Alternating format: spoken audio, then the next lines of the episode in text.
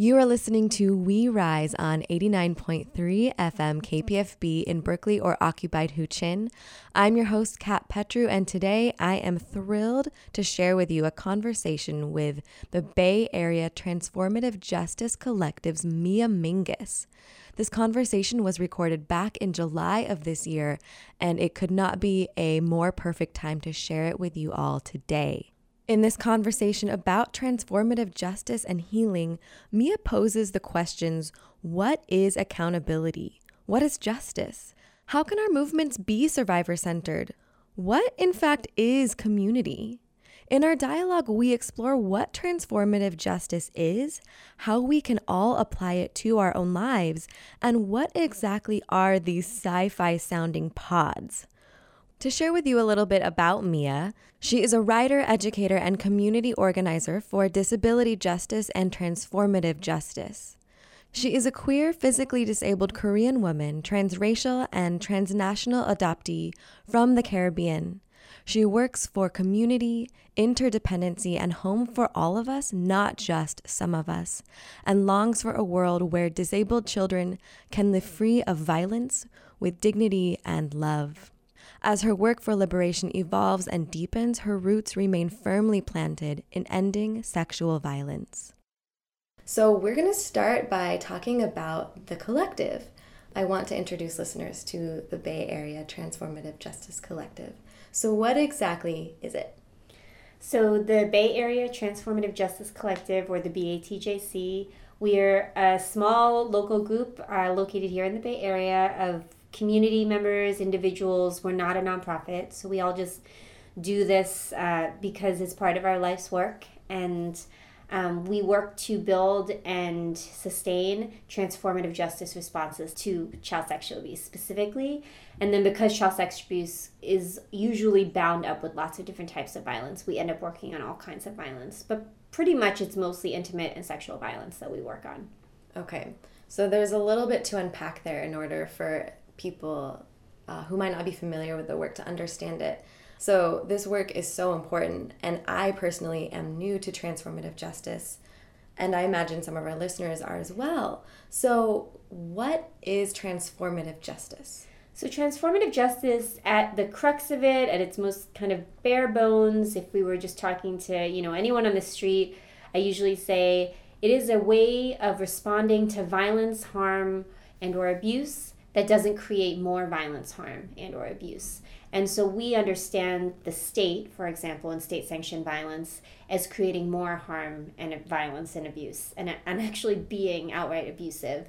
And so transformative justice is in two parts. So, one, it's a way of responding to violence, harm, and abuse in your communities that doesn't involve the state. So, it doesn't involve police, prisons, the criminal legal system, ICE, foster care system, etc and it also doesn't reinforce any kind of oppressive societal norms. So we're not talking about reinforcing harmful gender norms or vigilantism either.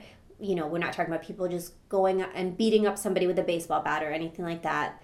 So that's the first part is the resistance part of what we don't want. But then I think the second part of transformative justice that is really important and I would say even more important is that it's also actively working to build and cultivate the very things that we know prevent future violence. So things like accountability, safety, healing, connection, all of that, trust.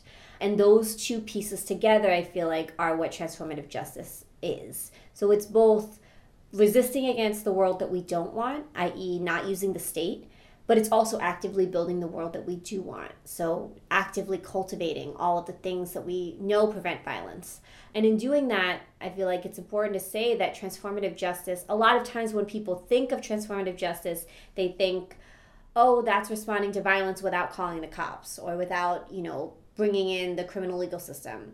And yes, that's true, but just not calling the cops is not necessarily transformative or revolutionary. And so I really try to stress to people that it's a both and, and that it's not enough just to not call the cops because, as we know, and as so many survivors know, our communities can be just as challenging and violent and traumatic as the state can be. And in many ways, our communities have also internalized the state in a lot of ways.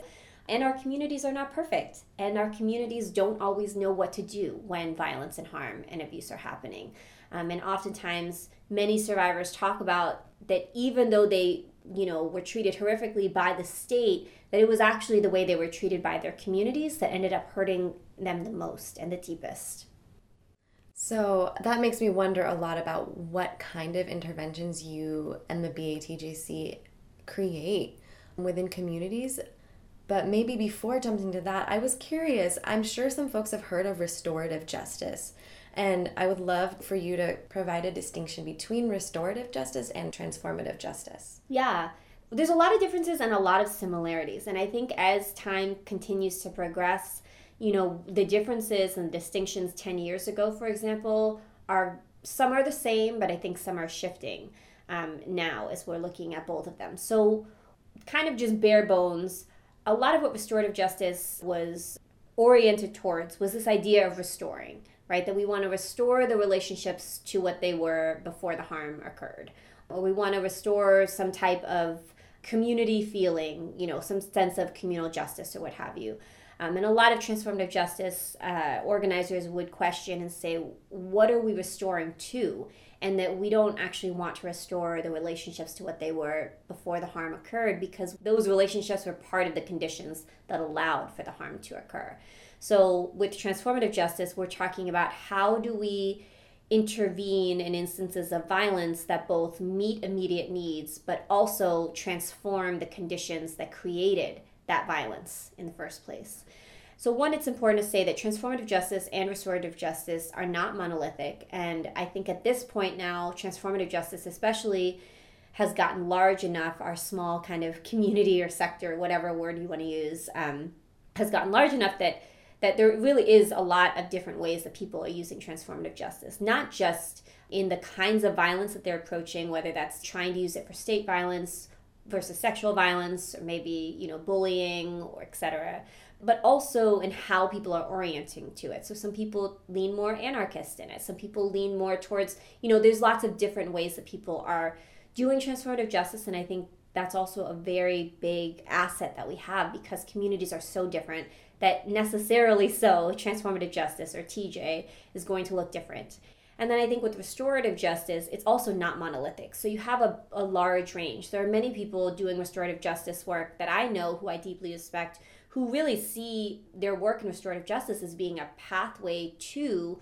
something more aligned with transformative justice. What we have right now is a moment where restorative justice is being more kind of integrated into state systems, mm-hmm. not necessarily on like a you know huge large scale level, but enough significant, more significantly than transformative justice. And transformative justice tends to operate outside of systems. It doesn't always have to, but for the most part, we're talking about how do we build alternatives to our current system because we understand our current systems to be very violent. Whereas restorative justice, I feel like in this historical moment and for the past 10 years, really, maybe seven or eight years, has begun to be woven into state systems. So you have it in schools and things like that and so there is a sense, I think, right now in this historical moment of really seeing, I see restorative justice and a lot of the work that's happening as a lot of harm reduction work. Because many of our folks are in the system whether we like it or not and they don't have the luxury of being outside of the system. And so i see both of them restorative justice and transformative justice as being really complementary to each other in a lot of ways. That there are people who are doing work on the inside. A lot of them are lawyers um, a lot of them are folks working with folks in prisons like i mentioned kids in schools. And then also people doing work in transformative justice who are working outside of the system. So i see it as being very complementary to each other. I think there are some differences though in terms of you know a lot of the critiques have been the kind of co-optation from um, First Nations and Indigenous communities, especially on this continent, with things like the circle process and all of that. And I think it's important to remember we talk about this in TJ a lot that those practices were created within a certain set of conditions and within a certain context. So you had the circle process, for example, that was created in cultures and communities where everybody shared the same language, everybody shared the same set of maybe spiritual values and principles and practices. Everybody, you know, had relationship to each other. And when you are taking those types of practices into our current conditions and context, it doesn't always transfer as well and or they need to be changed. Um, because, especially in a metropolitan area like the Bay, when violence is happening in our communities, oftentimes people are coming at it from all different cultures, backgrounds, different experiences. Sometimes we don't even share the same language, let alone the same values and, you know, principles. So I think that those are also some ways of the distinctions. Now, I will say that I think another important distinction, though, is that restorative justice has actually had a lot more established people in, we call it time in, of just like having 30 40 years doing restorative justice work and i'll just we'll just leave it specifically in the us context. Whereas with transformative justice we don't have that necessarily. The sustainability of transformative justice has been really hard to keep up. The work itself has been hard to fund because oftentimes you're talking about people who are building alternatives to the system so outside of the nonprofit system outside of systems where you might get paid for that work. And that is very hard to sustain in a capitalist society where you need money. As well as the work is is very grueling. I mean it, it's hard work for sure to be dealing with trauma and to be trying to forge new ways of dealing with trauma that aren't that aren't replicating direct service models. So you know that aren't replicating traditional practitioner models or traditional direct service models. Um, so what I'm trying to say is I'm not sitting here saying that one is better than the other at all. That's not where I orient from. I I really feel like we need both approaches and they are distinctly different approaches. I think, you know, a big critique of transformative justice not just sustainability, but also that we we don't have as many established models or processes as for example, you know, with restorative justice, you have, for example, the circle process. Not everything is a circle process in restorative justice, but that has tended to be one of the kind of more popular or widespread uh, models that people have used or processes that people have used. Whereas with transformative justice, I feel like it tends to be, in my experience, it, it has tended to be a lot more malleable and much more both its kind of greatest strength as well as its greatest challenge is that it really can mold to whatever you need in your community. Um, and I think that while that can be very hard to handle, it can also be a, a really beautiful opportunity. Um, I think living in the US and living in the a Western context where people, you know, we've kind of been brainwashed. Our revolutionary imaginations have been brainwashed out of us, so we like it when somebody tells us what to do. We like to have a manual or, you know, a work a workbook that says this is how you do it. And with transformative justice, we really don't have that. And I think that's a good thing. We have people who are definitely documenting their work when they are able to and sharing what they've learned. But for the most part, the people that I work with, at least in transformative justice, and the people that I really admire and respect um, and have mutual admiration respect for and with, are folks who are saying, look, we're all in the same boat. I'm happy to share what I've learned, and we're still we're still trying to figure this out. Nobody is an expert. And so I, I think that that has been a very different kind of orientation in terms of an approach in terms of transformative justice. Um, it's not to say that we don't have lots of different tools, we do, but it is to say that we don't have a one size fits all. And I'm not saying that about restorative justice either, but I am saying that I think that people gravitate more towards people in the in the U.S. I'll just speak for us. Uh, tend to gravitate more towards more structure, and it's harder for us, I think, to flex our imaginations to to think for ourselves, to just be frank. Absolutely. There's a quote by Grace Lee Boggs who Mia mentions on her website, which is called Leaving Evidence, and we'll have a link for that on our website for the show. But uh, Grace Lee Boggs says that there are times when expanding our imaginations is what's required. And I, I love how you articulate how that relates to TJ and certainly just that every every bit of our life is entangled in a system. And so for westerners for us citizens to expect a universal solution is very emblematic of our dominant culture i think which of course is caught up in heteropatriarchy in white supremacy you are listening to We Rise on 89.3 FM KPFB. On today's show, I am in conversation with Mia Mingus of the Bay Area Transformative Justice Collective. Let's return to the conversation. I also want to help listeners understand more and more deeply what transformative justice is and how it's something that we can all be using in our lives. So, you just said, you know, both restorative and transformative justice have different tools. And can you talk about the tools that you've used or BATJC has used in transformative justice? Yeah, one of the tools I can share is it's going to sound very science fiction, sci fi. Um, is our model of pods, which it feels even weird to call it a model, but people have been calling it a model to us. But it, it, it came about very organically. Um, and I feel like the best work comes organically. Uh, the best work comes out of when you're doing the work and you're creating what you need with what you have. And pods felt very much like that. And so we were, for a long time, we had used the, and we still do, we using the terms of like community, community accountability, community responses to violence.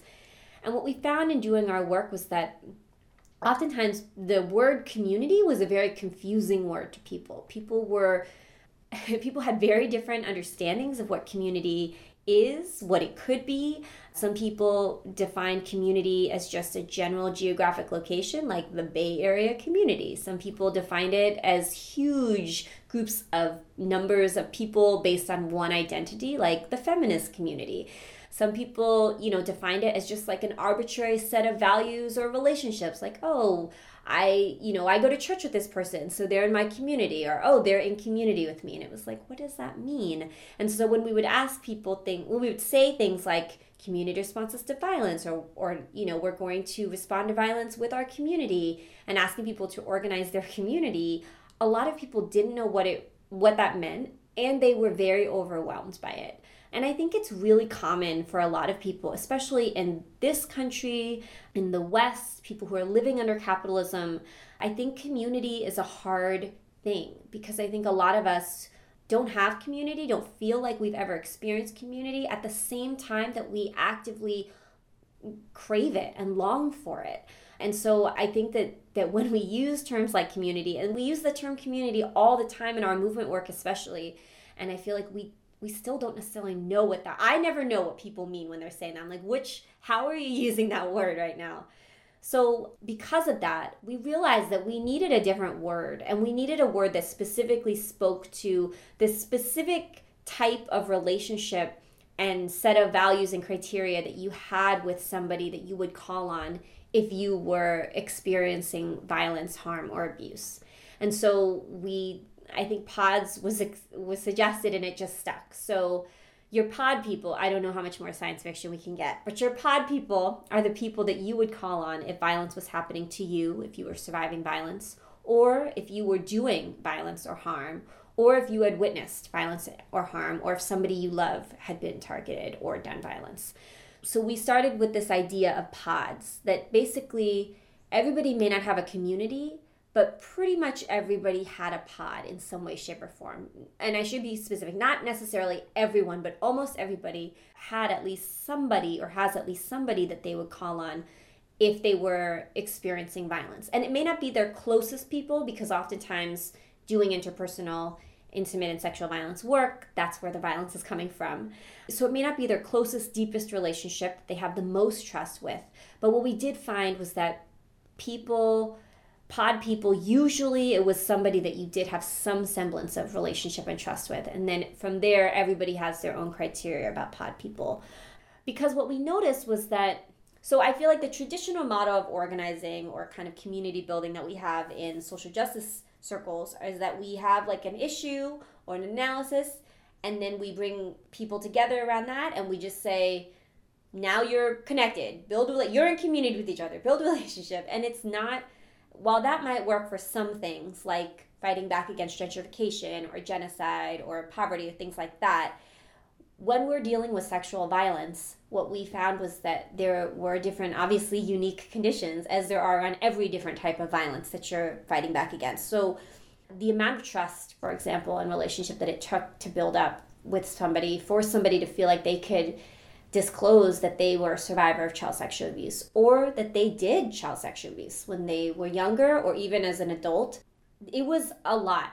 And so instead of saying, like, okay, well, we'll wait the five years that, or six, seven years that it will take to build these kind of relationships, it was almost like if you think about a metal detector on the beach, we kind of were like where are where do people already have relationship and trust in their life? And then let's build there. You know like if you're swinging that metal detector over the sand like and then it's like ding ding ding ding then you're like this is where we need to build.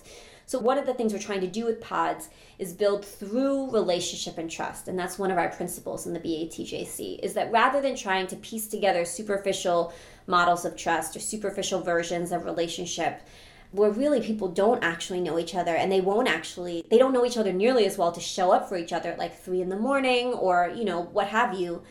We said look people already had somebody that they would call on even if it was just one person even if it was just their coworker who they didn't really ha- know a ton. They already had somebody. So let's let's go there. If you feel comfortable enough to disclose with this person about surviving violence or calling on them to help you to survive violence then let's build there and so we started to bring people together and ask them to identify their pod. Who are your pod people? So I think for all your listeners listening now, they can think of who are the people in your life that you would call on if you were experiencing violence and or harm or abuse. Um, whether that means you're surviving it or that you have survived it or that you are doing it or have done it. And we found that, that the people you would call on to take accountability for harm you've done oftentimes are different than the people you would call on to um, support you in terms of surviving violence, being targeted for violence, right? So the people that survivors would call on might be different than the folks who have caused harm might call on. Mm-hmm.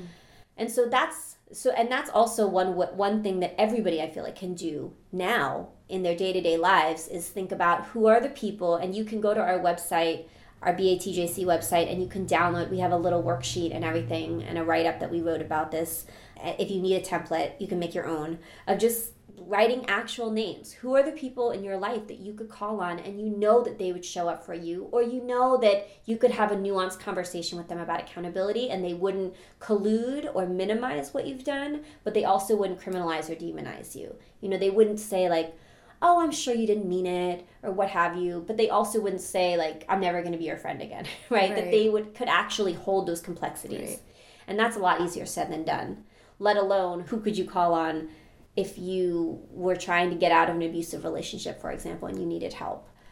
Um, so your pod people are really are a really important key to transformative justice because if we're talking about being able to respond to violence, abuse, and harm in our communities, then we, in our quote unquote communities, then we need to get concrete who, who are those people? What do we mean? How can we, once we've actively identified them, how can we actively work to build and cultivate them? Right. And I just want to say really quickly, one, once we started doing this, what we realized, it was a very sobering process for a lot of people, even seasoned activists and organizers. We realized that most people had less people than they thought they did. And that's real. And I feel like that's a function, a result of capitalism, because capitalism requires the breaking of relationships and the breaking of trust and being fearful of other people and you know not having the time to invest in our relationships because we're working all the time. So it's very common and i just want to say for people doing this it's not a popularity contest. This is really a chance to get clear for yourself in your own life and say how am i actively building an accountable life how am i act- actively building a life that's grounded in care and support of each other which really what else matters in general. So that's one kind of general model. And I just want to say, like, as a caveat, is that another thing that we found through doing this well two things. One is that not everybody has pod people and that's really real. And so like for example if we think about you know immigrant women who are in abusive relationships where their abuser is actively isolating them, immigrant women and their families, they may not have pod people, or they might be actively also being isolated because of lack of documentation or lack of language and the ways that xenophobia, racism, misogyny all plays out. Or, you know, thinking about disabled folks who are being abused by their caretakers. They may be actively being isolated. They may not have any pod people. And so identifying our pods is not just something we can do for ourselves, but it's also a way to build a network of pods that could help anybody responding to violence.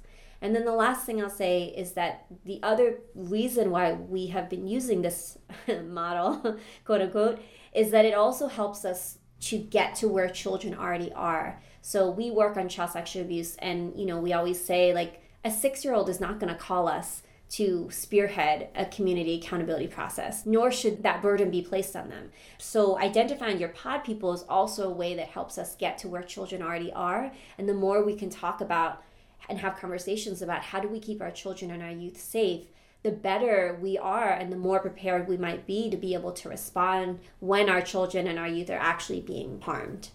You are listening to We Rise on 89.3 FM KPFB. We're going to take a short music break and return to the conversation.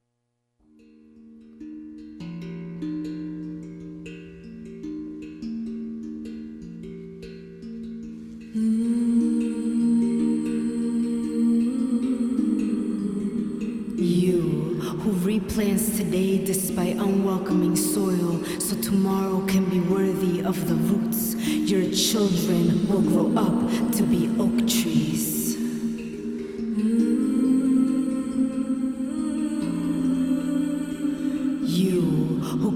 Lies until the grass finds enough spine to break concrete and taste rain for the first time. Your children will sing unconquered through hurricanes.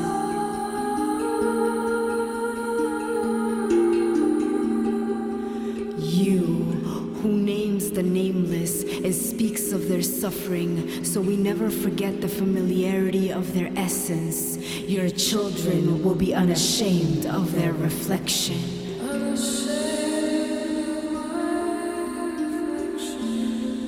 You who pushes against the jagged perimeters, thrusting your weight until you can mold freedom regardless of the danger. Your children will dance bravely through sorrow.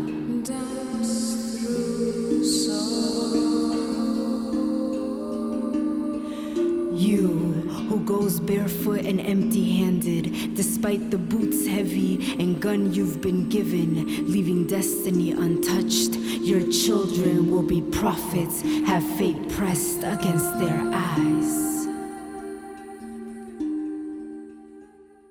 You just heard For the Courageous by Climbing PoeTree. I'm Kat Petru, your host on We Rise here on 89.3 KPFB.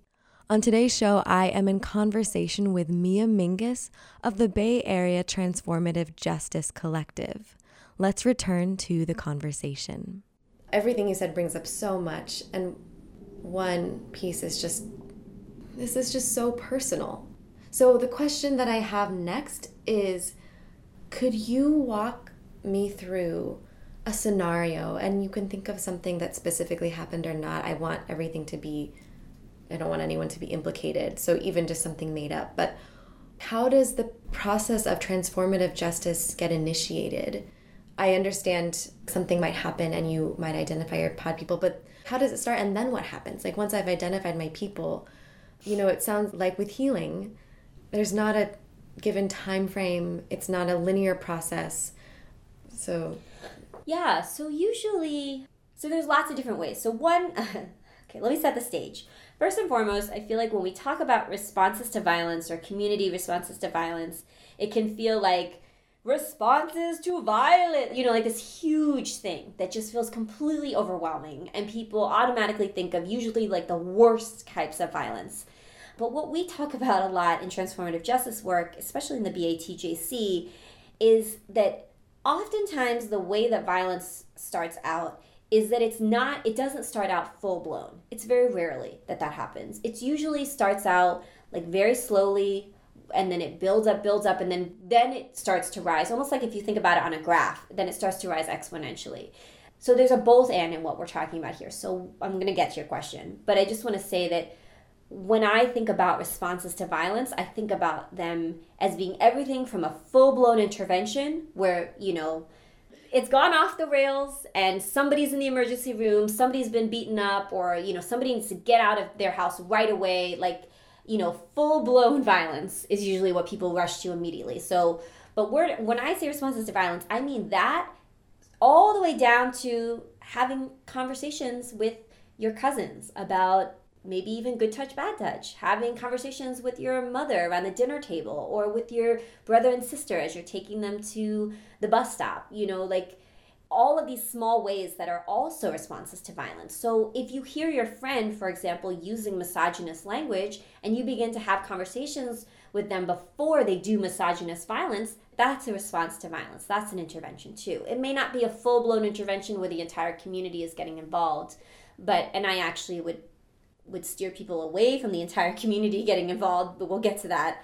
But that's still a response. So what I always want people to take away is that responses to violence can look all different types of ways. And that oftentimes if we can begin to recognize the red flags and like the beginning signals of violence as it's escalating, if we can begin to learn how to respond to those, we can also work to prevent violence, which is part of what our work is too in the BATJC is both and. How do we obviously we know violence is not going to be ended in a campaign it's generational it's not going to be ended with one amazing grant or one amazing organization and so how do we have generational responses and craft generational responses to violence so that's that's one to just set the stage. So what you're asking in terms of what do these responses actually look like? I mean, honestly, I feel like a lot of what is amazing about TJ is that it's on the one hand, it's like so simple, and on the other hand, it's complex. it's yeah, always. I'm gathering that for yeah, sure. It's very organic. So the reason why we talk about pods is because we're really trying to to build and cultivate just a general culture and general relationships where we could come to each other and just start brainstorming like hey, I think my friend is dating somebody that I don't like the way that she talks to her, right? What should I do? Nothing violent has happened yet. Not that verbal abuse is definitely violence, but like in terms of nobody's, you know, nobody's getting beat up yet, but I think it might escalate. So even things like that. And so pod work is a way to do that. And then when we sit down with people, that's essentially what we're doing is we're saying, okay, who are the players involved? Who can you call in for help? And it's never like we go into people's communities or families and like hold interventions. It's always how do we support you to be able to do that? And in, in doing that, hopefully transferring some of that skill set out. Mm-hmm. Um, and that's what we try to do as much as possible because we don't want to replicate direct service models where everybody's always dependent on us. And I should say, oftentimes the people coming to us are people who have complicated relationships with their abusers or with their offenders as most of us do. Because most times, especially in intimate and sexual violence, it's not always black and white. Sometimes it is, but most of the time, especially when you get into the realm of abuse, which is different than violence. So abuse is different than like a one-time, you know, sexual assault, for example. Abuse usually takes place over an extended amount of times, sometimes even over a lifetime. It's consistent, happening over and over again. So there's a lot of again signs building up to that that we can start to recognize um, whether that's some people call talk about it as grooming some people talk about it as you know whatever people are putting into place so that they can abuse somebody. And so having said that oftentimes people who are coming to us are people who have complicated relationships with the folks who have harmed them. Like they oftentimes love them at the same time that they're devastated by them and are you know angry at them and or they might still be dependent on them you know for financially um, for lots of different reasons. But oftentimes what they all have in common is that they don't want the person who caused them harm to just be like thrown in jail or they don't want them to go through more harm. What we hear what i hear most often from survivors is what they really want is accountability and what oftentimes I hear from survivors is I don't even necessarily want an apology. I just want to make sure this doesn't happen to anybody else. Mm. Nine times out of 10, what people, what survivors really want is accountability. And, you know, I always say this, but questions of accountability are always bound up with questions of justice. And I feel like this is one of the reasons why transformative justice, I feel like, is so important to all of our political work right now, is because it really forces us on a micro level to really grapple with what is accountability? What is justice? Whenever we talk about justice, we're talking inevitably about accountability. And if we don't if we don't even know what accountability is between, you know, three people, four people, two people, then how are we going to demand accountability from the state? or you know from from a stranger no less like if we can't even figure it out in our friendships and our families and our intimate networks so I feel like a lot of the process is very organic. But another example might be that if it's between adults, if you have a survivor and then a person who caused harm, maybe it's around sexual violence, maybe there was a sexual assault that happened. You know, you might have a support team around the survivor side. You might have folks who are around the person who caused harm, supporting them to take accountability. And then you might have some people, either representatives from each of those sides, with some core people in the middle who are helping to coordinate things and helping communication to transfer back and forth and or who are helping to organize and plan for example like um, a healing circle that the two of them might be in as a way to heal from what happened mm-hmm. that i feel like that's a really common structure that gets set up Does that help? Yeah, absolutely. Well, I mean, one refrain, not that you've said, but um, I'm reminded of a refrain that I learned from a teacher, "A Afia Walking Tree.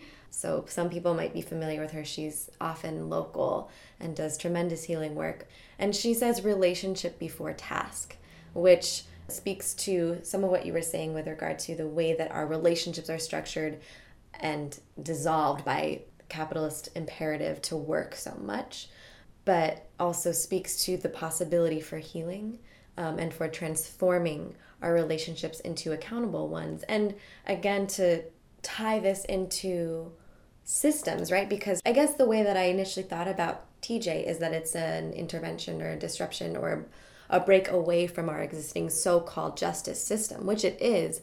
But listening to it, it just sounds so much it's so much it's so much about relationships and also in a way um, an intervention into what i don't think i'm the only one who calls it like the self-care industrial complex or you know just the need for healers in so many ways and not to say that anyone who's a healer is but not to we need healers but i heard you say something really important which is that when you meet with someone or someone comes to you you're not you don't want them to be dependent upon you and there's also, you know, an importance in saying survivor rather than victim. There's something that happens when we encounter trauma where we don't feel our power anymore. We don't feel our agency. And to heal requires some capacity to feel ourselves as as capable as as whole, which is written about a lot in in a lot of beautiful work that addresses healing in collective and personal ways. That restoring that to the person who has been harmed is a critical piece of transformative justice. That's what I'm hearing.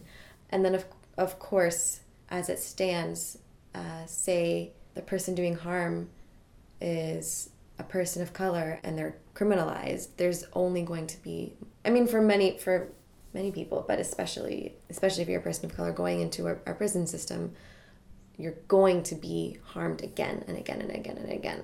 And so it's a chance for everyone's humanity to surface um, and for stronger relationships to be formed. And it's sad that that's revolutionary, but it is. You are listening to We Rise on 89.3 FM KPFB. We're going to take a short music break and return to the conversation.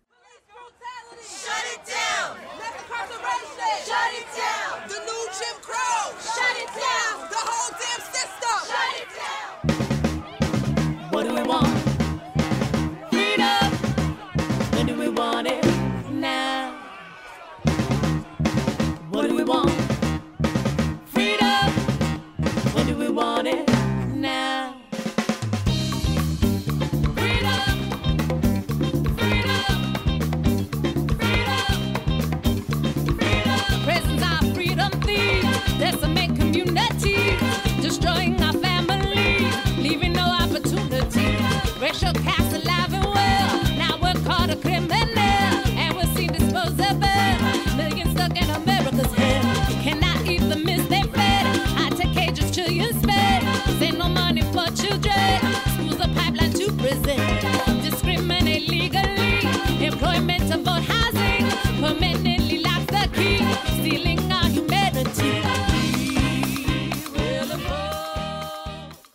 This is We Rise on 89.3 FM KPFB, and that was Freedom by Taina Asili featuring Michael Reyes.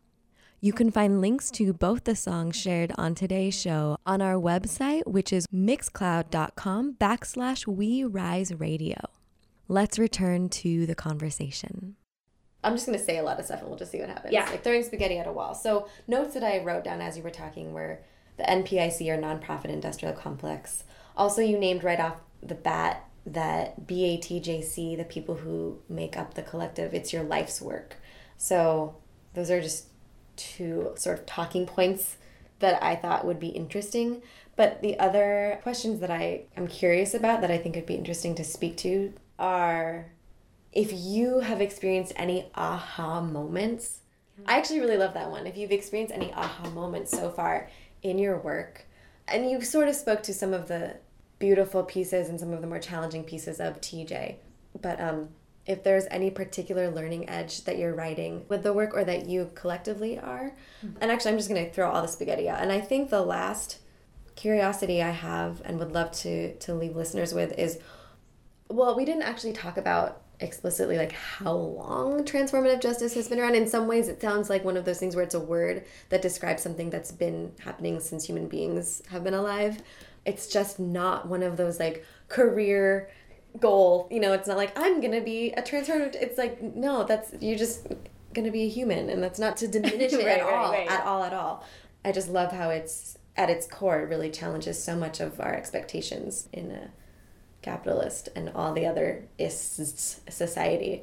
So that said, Oh, the aha moment. so there's the aha moment, there's the learning edge. Okay. And then like if there's anything sort of temporally that makes transformative justice all the more relevant or important for us right now. Okay. So, um, no, this is And great. actually, there's one more. Okay. One more thing. One more piece of spaghetti to throw at the wall. I know BATJC focuses on child sexual abuse and intimate violence, but I, I'm wondering if and how TJ addresses other kinds of violence. yeah. So, a million questions. Okay, so we'll start with the aha moment. Okay. Um, there have been many, many, many aha moments. So I'm trying to choose which one I should talk about. Um, I mean, I think, so first and foremost, I think that transformative justice is, in a lot of ways, to me, I all of TJ feels like this both and. Uh, it's it's both at once like makes total sense and then also feels very counterintuitive. So I feel like a lot of the aha moments I've had have been around the counterintuitive pieces. So I think that I think a lot of people because we've been influenced by capitalism and we've internalized so much of capitalism and the criminalization that capitalism depends on and all of these things and we've kind of internalized the prison culture inside of us that's beyond the actual prisons but that has now seeped into how we even treat each other in relationship.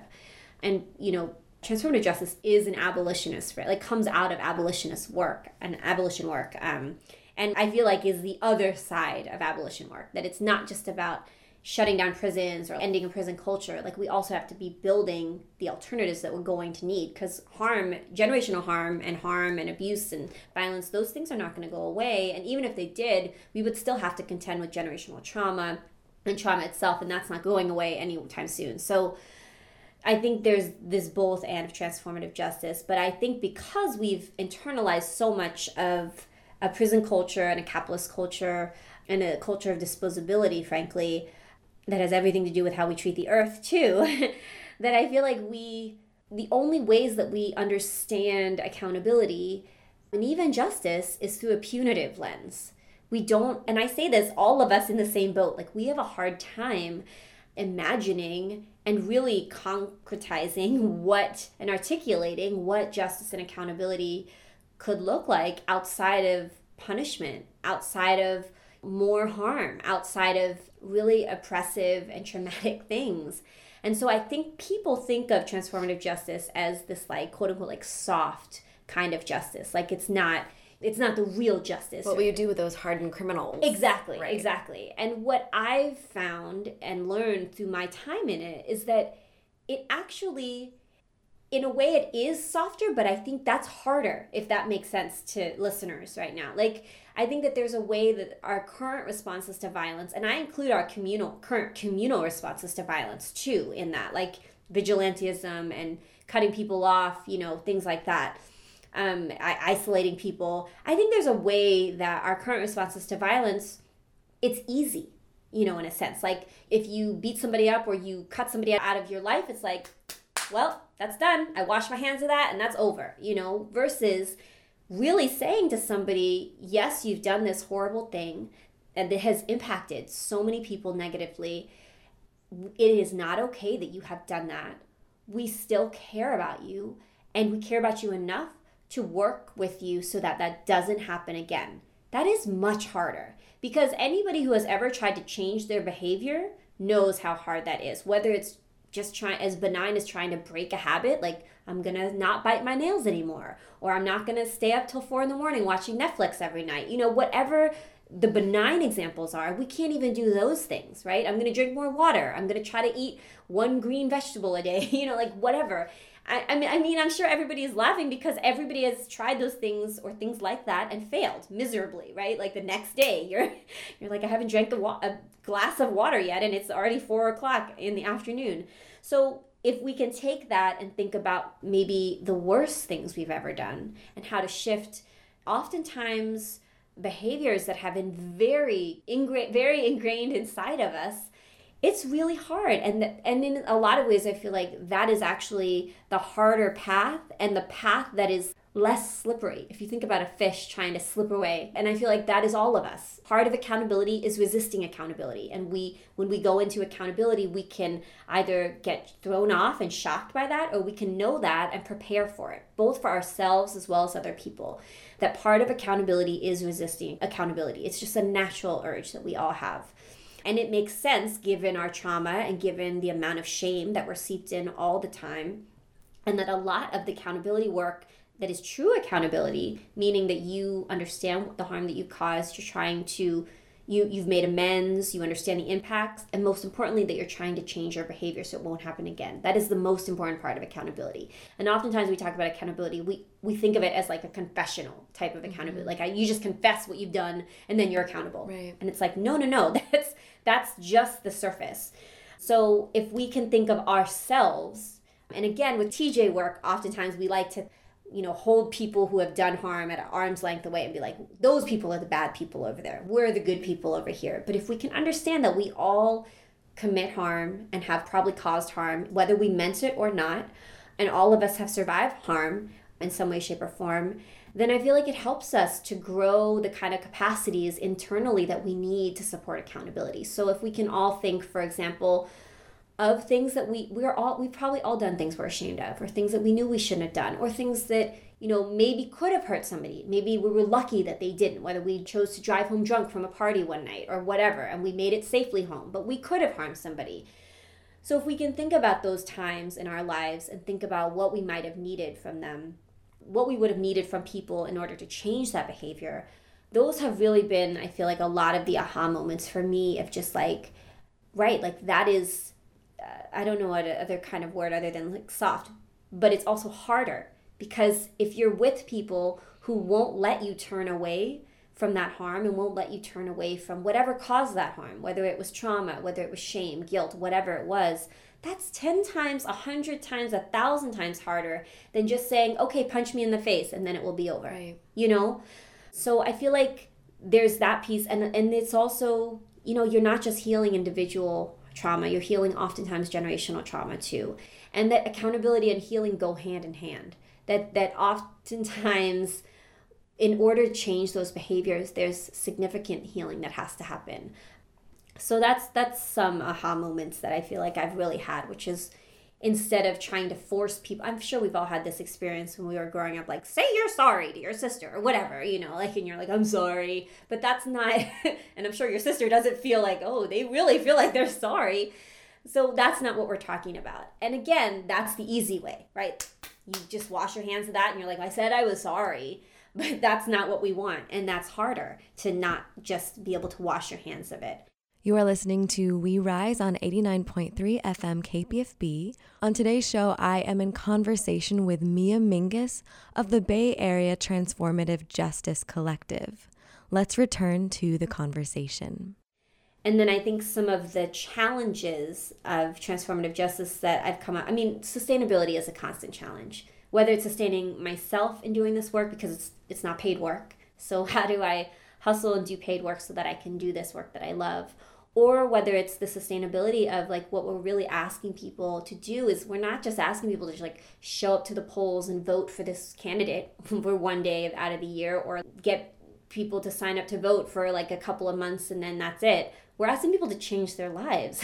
We're asking people to invest in their own healing. Um, and I mean that with time, not necessarily even financially, but just like time and attention and work so that you can be a more accountable and responsible human being. And you don't get credit for that. And you don't get credit for that. And it doesn't always look like you're doing anything. No. Necessarily. You might be sitting in tears and that's that's the work. That is the work.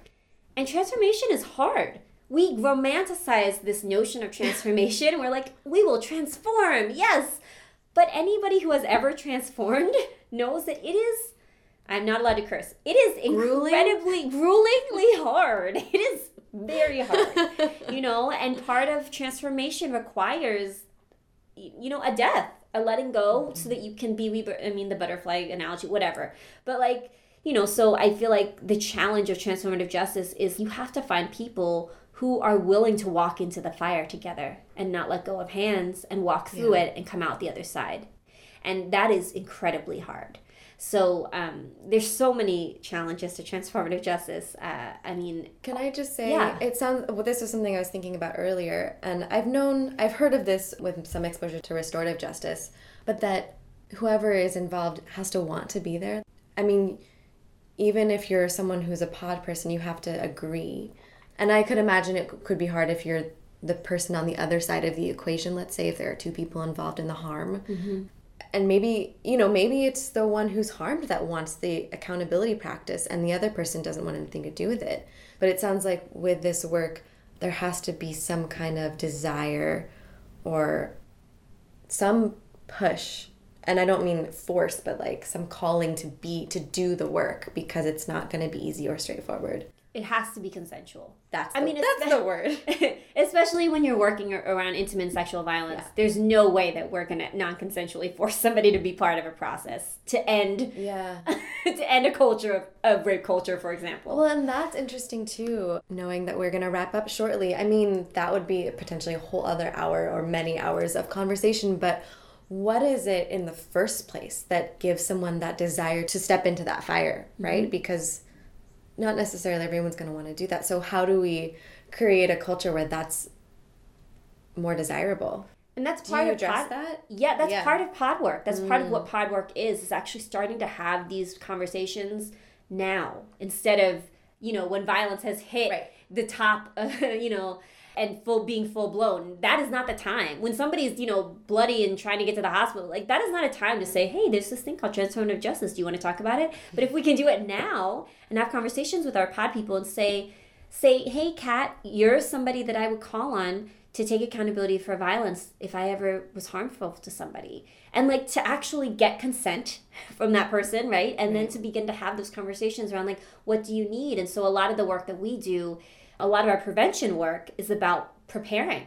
How do we prepare better? And so we have like transformative justice studies, for example, where we ask people to invite their pod people so that again that you know metal detector on the beach right again finding where the relationship and trust is and then moving building in that so saying bring your pod people even and most of the time and this has been an amazing thing that i've noticed in this work that we found is that most often than not, our pod people are not necessarily political activists and organizers, which makes total sense because our political culture is a workaholic culture, you know, where people oftentimes don't have time, and we usually don't treat each other very well when we're doing social justice work, which is really sad. And so oftentimes it's people who have, for whatever reason, folks have been able to build more relationship and trust and dependability with. And so so right, so in doing pod work, it's not only just like the action of yourself actively thinking about how who who would I call? How can I build my own support network? In I mean in those terms. And then also having conversations with them. Maybe maybe you your neighbor is somebody you would call, but you've actually never had a conversation with them about sexual violence. This is an opportunity to talk with them. Maybe you would call your uncle, but you've never talked with him about prisons, for mm-hmm. example, mm-hmm. right? Maybe you will call your aunt, but you've never come out to them as a queer person. So, mm-hmm. like, this is the time to do that work so that we can begin to prepare for when violence happens. Amazing. Is there anything else you want to add before we wrap up? I forgot the last two questions you asked. That's because I asked you so many at once. Okay. Okay. Um, I think If there's a last question you'd like me to answer, Sure. Well, I want to make sure we'll we'll leave the the website for listeners. I just want everyone to know that this is accessible. This isn't beyond your reach. If anything that we're talking about speaks to you. And the yeah, the last question if you want. Yeah. Oh, why TJ is important in this Now, moment, right? yeah. Is that okay? Yeah. Okay. no, that's what I was going to say. Yeah. I, I think that's a great question. And I think TJ is super important in this moment. And one of the reasons why, maybe a couple reasons why.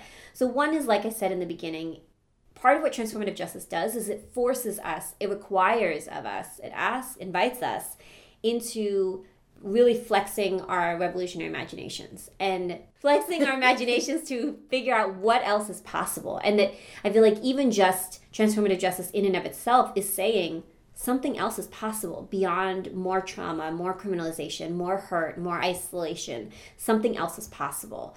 So I feel like that's one. And we need that so badly, especially now in this current political moment and as we're working to not only resist against the systems that are trying to erase us, but build alternatives and the, the world that we long for and ache for, really.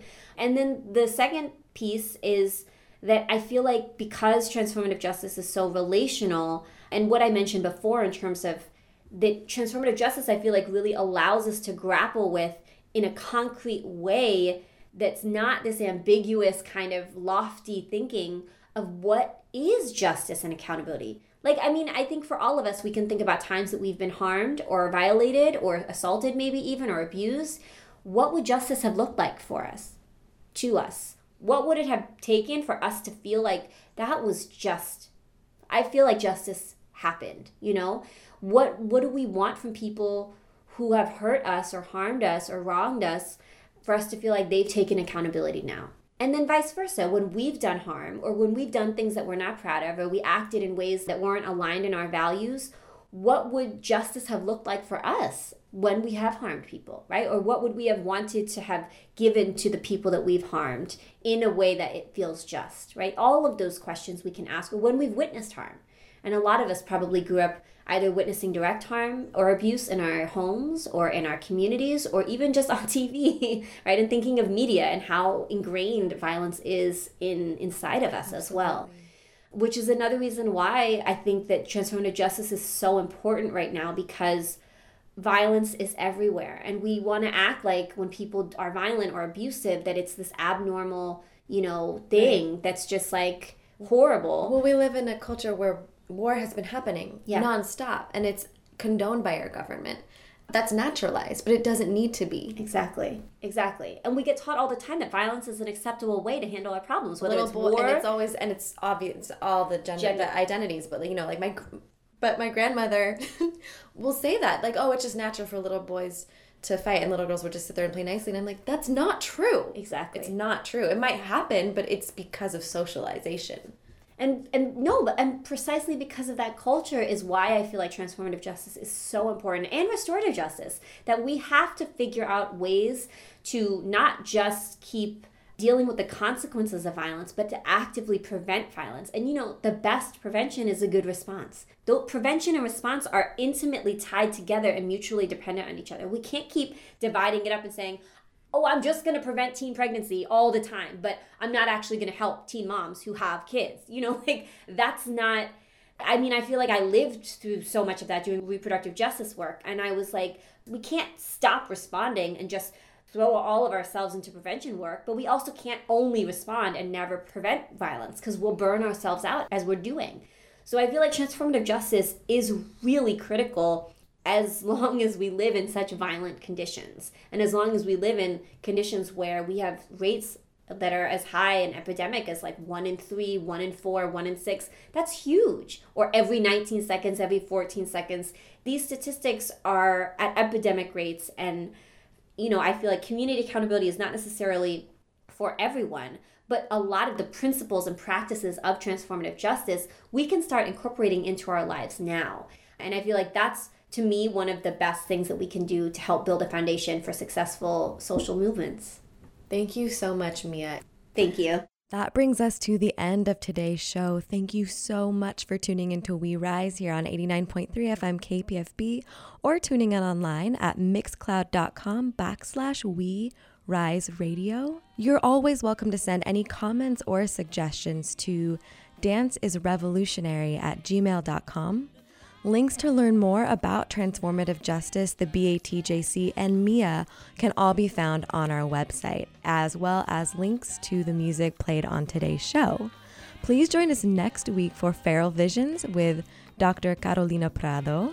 She speaks with host Anjali Nathupadia about navigating the academic industrial complex, i.e., grad school or college, in as liberatory a way as possible.